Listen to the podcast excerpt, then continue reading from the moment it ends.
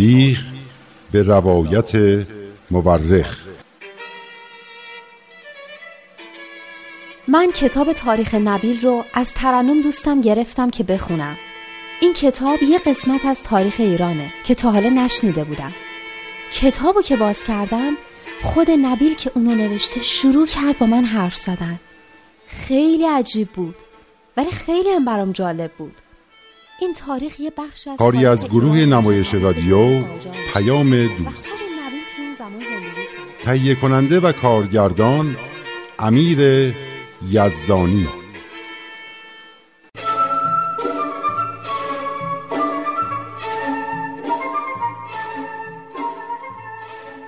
حضرت بهاءالله سختی های سیاهچال تهران رو کشیده بودند و به بغداد تبعید شده بودند.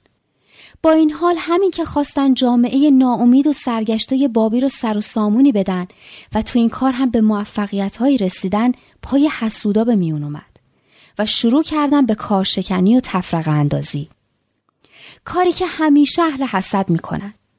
به جای اینکه خودشون دست به عمل مثبتی بزنن همه فکر و ذکرشون اینه که چطوری کارای مثبت دیگران رو خراب کنن حضرت بهاءالله در یکی از آثارشان میفرمایند قلبی که شاعبه حسد در آن باقی باشد البته به جبروت باقی من در نیاید و از ملکوت تقدیس من روائح قدس نشنود. به هر حال همانطور که خودشان هم در این باره فرمودند از قل و زنجیر دشمنان رها شدند و به قل و حسد دوستان گرفتار. این بود که تصمیم گرفتن برای کم کردن آتیش این حسد و اثرات مخرب اون از بغداد برن رفتن به کوههای سلیمانیه در کردستان عراق و توی تنهایی و گوشنشینی زندگی می‌کردن و به دعا و راز و نیاز با خدا می پرداختن. تا اینکه کم کم مردم محل پی به بزرگی ایشون بردن و دوروبرشون رو گرفتن. اولش با نوشته از ایشون شروع شد که به طور تصادفی به دست یکی از صوفیه افتاد و اونم رفت و شیخ و بقیه شاگرداش رو اوورد. اونا دیگه حضرت بهاءالله رو رها نکردن و هر مسئله مشکلی داشتن از حضرت بهاءالله میپرسیدن. راستی دیشب گفتین که بعضیا مقام حضرت بهاءالله رو در حد انبیا می‌دونستن. یعنی فهمیده بودن ایشون پیامبر هستن؟ یه مظهر الهی؟ درسته که در سیاه چال تهران به ایشون وحش شده بود اما حضرت بهاءالله که هنوز حرفی از رسالت خودشون نزده بودن. نه دخترم.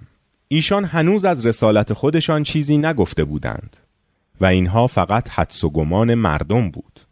تازه معنی نبوت با رسالت فرق می کند نبی کسی است که از غیب خبر می دهد و پیشگویی می کند مثل انبیای بنی اسرائیل. جمعی از صوفیه چنین تصوری از حضرت بهاءالله داشتند. به هر حال شهرت آن حضرت طوری در آن سرزمین پیچیده بود که تمام اهالی از کوچک و بزرگ و عالم و عامی احترام فوق‌العاده‌ای برای ایشان قائل بودند. حضرت بهاءالله بنا به خواهش عرفای آنجا آثار دیگری را هم به زبان پارسی و عربی نازل فرمودند. پس چقدر آثار حضرت بهاءالله زیاده؟ بله آثارشان بسیار بیشتر از آن است که من تا به حال گفتم. کم کم که پیش می رویم با بعضی از آثار ایشان هم آشنا می شوی. مثلا دو اثر از ایشان رساله هفت وادی و رساله چهار وادی است که در جواب همین شیخهای صوفیه نازل فرمودند. رساله هفت وادی و رساله چهار وادی. یادداشت کردم.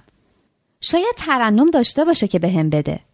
باری با آنکه دو سالی که حضرت بهاءالله در کردستان اقامت داشتند دورانی پر از محرومیت بود و از نظر جسمانی آسایشی نداشتند اما فرمودند که در آن دوران نهایت شادی و فرح را داشتند و درباره مأموریت الهی خود به تفکر می پرداختند. حضرتشان بعدها در این باره فرمودند به خود مشغول بودم و از ماسوا غافل پس چی شد که برگشتن؟ بالاخره بعد از دو سال برگشتن درسته؟ بله در این دو سال اصحاب و پیروان حضرت باب دچار تباهی و تفرقه و پراکندگی و نومیدی شده و در حالت بدی به سر می بردند و اثری هم از حضرت بهاءالله ظاهر نبود. در این میان حادثه ای رخ داد که باعث شد محل هجرت آن حضرت معلوم شود. چه حادثه ای؟ قتل ابوالقاسم همدانی در آن زمان توسط اعضای کنسولگری ایران خبری پخش شد که شخصی به نام ابوالقاسم همدانی در بین راه به دست معمورین مرزی ایران به قتل رسیده و در حالی که نیمه جانی داشته وصیت کرده که اموالش را به درویش محمد ایرانی ساکن سرگلو در سلیمانیه بدهند ای وای پس معمورین ابوالقاسم همدانی رو که تنها همراه حضرت بهاءالله بود کشتن؟ حقیقت قضیه این بود که سوارانی که برای حفاظت آقا ابوالقاسم همدانی همراه ایشان شده بودند در بین راه او را زخمی کرده و اموالش را به سرقت برده بودند.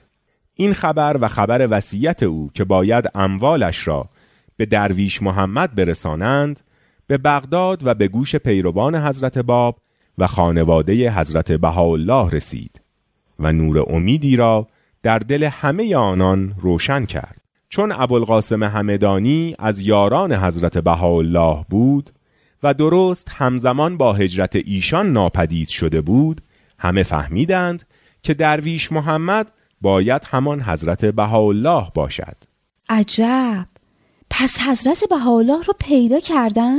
بله پس از دریافت این خبر دو نفر از یاران با نامه های درخواست و التماس و تقاضای مراجعت ایشان و تعهد به اینکه از اوامر ایشان اطاعت خواهند کرد به طرف سلیمانیه حرکت کردند و وقتی به حضور ایشان رسیدند آنقدر اصرار و التماس کردند تا حضرت بهاءالله پذیرفتند و به بغداد برگشتند. اینطور که پیداست حضرت بهاءالله بدون اینکه واقعا دلشون بخواد برگردن و فقط به اصرار تبعیدی های بغداد که توی ناامیدی و پراکندگی زندگی می‌کردن و تقاضای بازگشت ایشون رو داشتن برگشتن. اونا دلشون می‌خواست ایشون برگردن و از پراکندگی ناامیدی نجاتشون بدن. یعنی برگشت حضرت بهاءالله به خاطر اون احساس مسئولیتی بوده که در مقابل جامعه بابی احساس می‌کردن. بله بازگشت ایشان واقعا چاره دردهای جامعه آن روز بابی بود.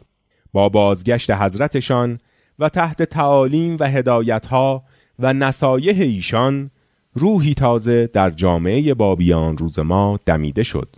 به خصوص دو اثر بزرگ ایشان که در این دوره نازل شد در تعلیم و تربیت ما بسیار مؤثر واقع شد.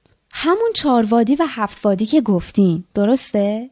قبلا گفتیم که آثار حضرت بهاءالله بسیار عظیم و مفصل و مانند دریای بیپایانی است.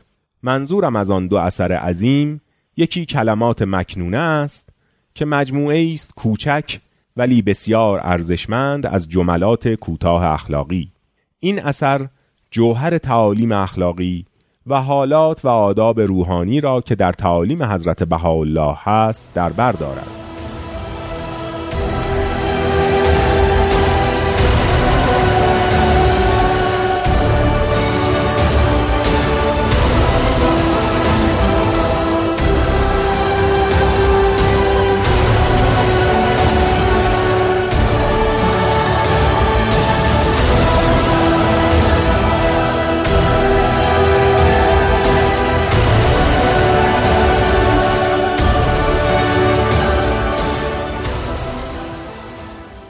کلمات کلمات مکنونه یعنی چی؟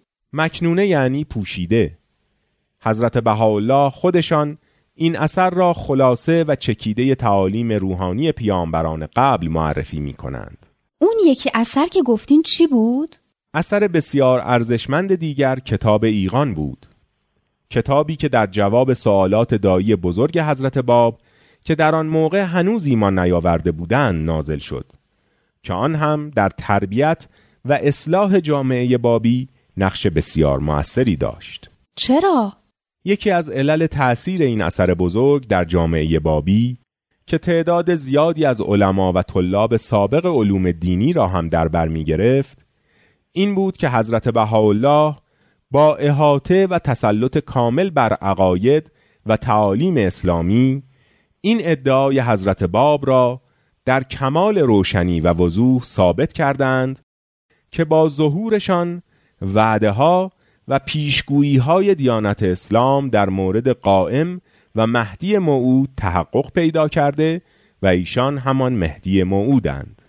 سپس از جامعه بابی خواستند که سزاوار و شایسته آن امانت الهی شوند که حضرت باب به آنها سپرده بودند و همینطور لایق فداکاری های دلیرانه قهرمانان بیشماری گردند که در راه امرش از جان و مال و هستی خود گذشته بودند.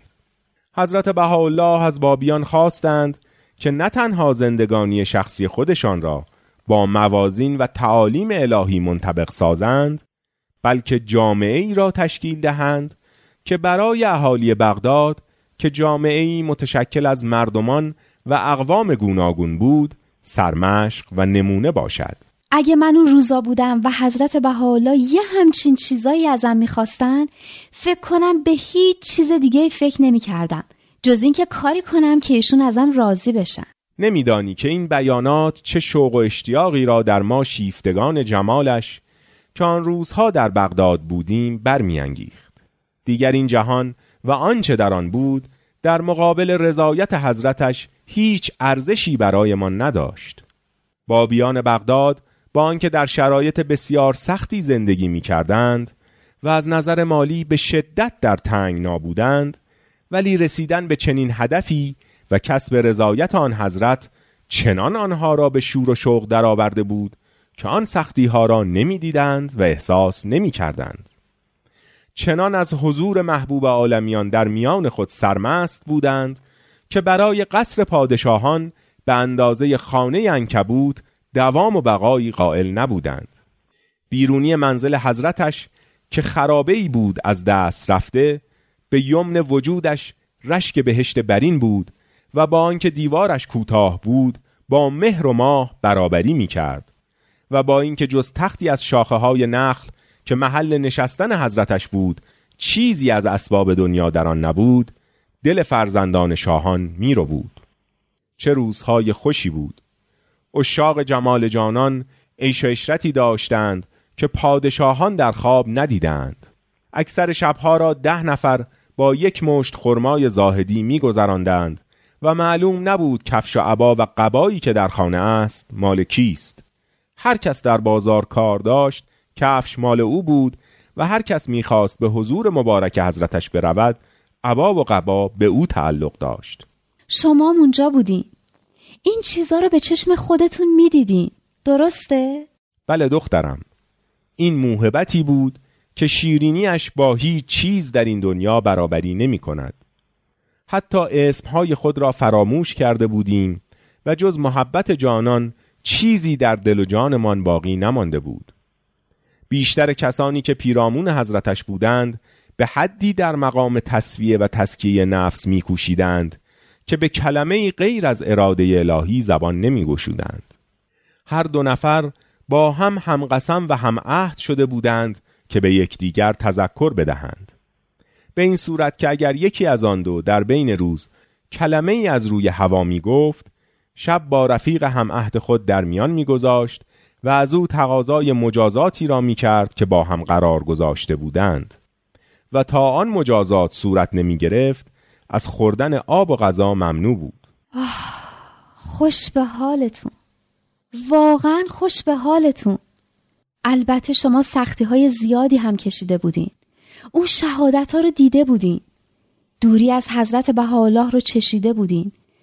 واقعا مستحق اون روزای خوش بودین. اما بلایا تمام نشده بود.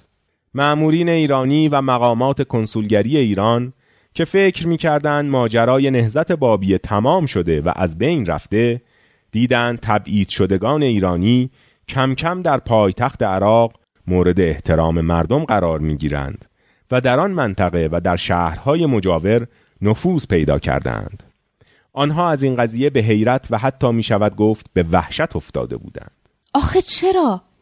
مگه ایرانی نبودن؟ چرا از احترام و بزرگی هموطناشون خوشحال نمی شدن؟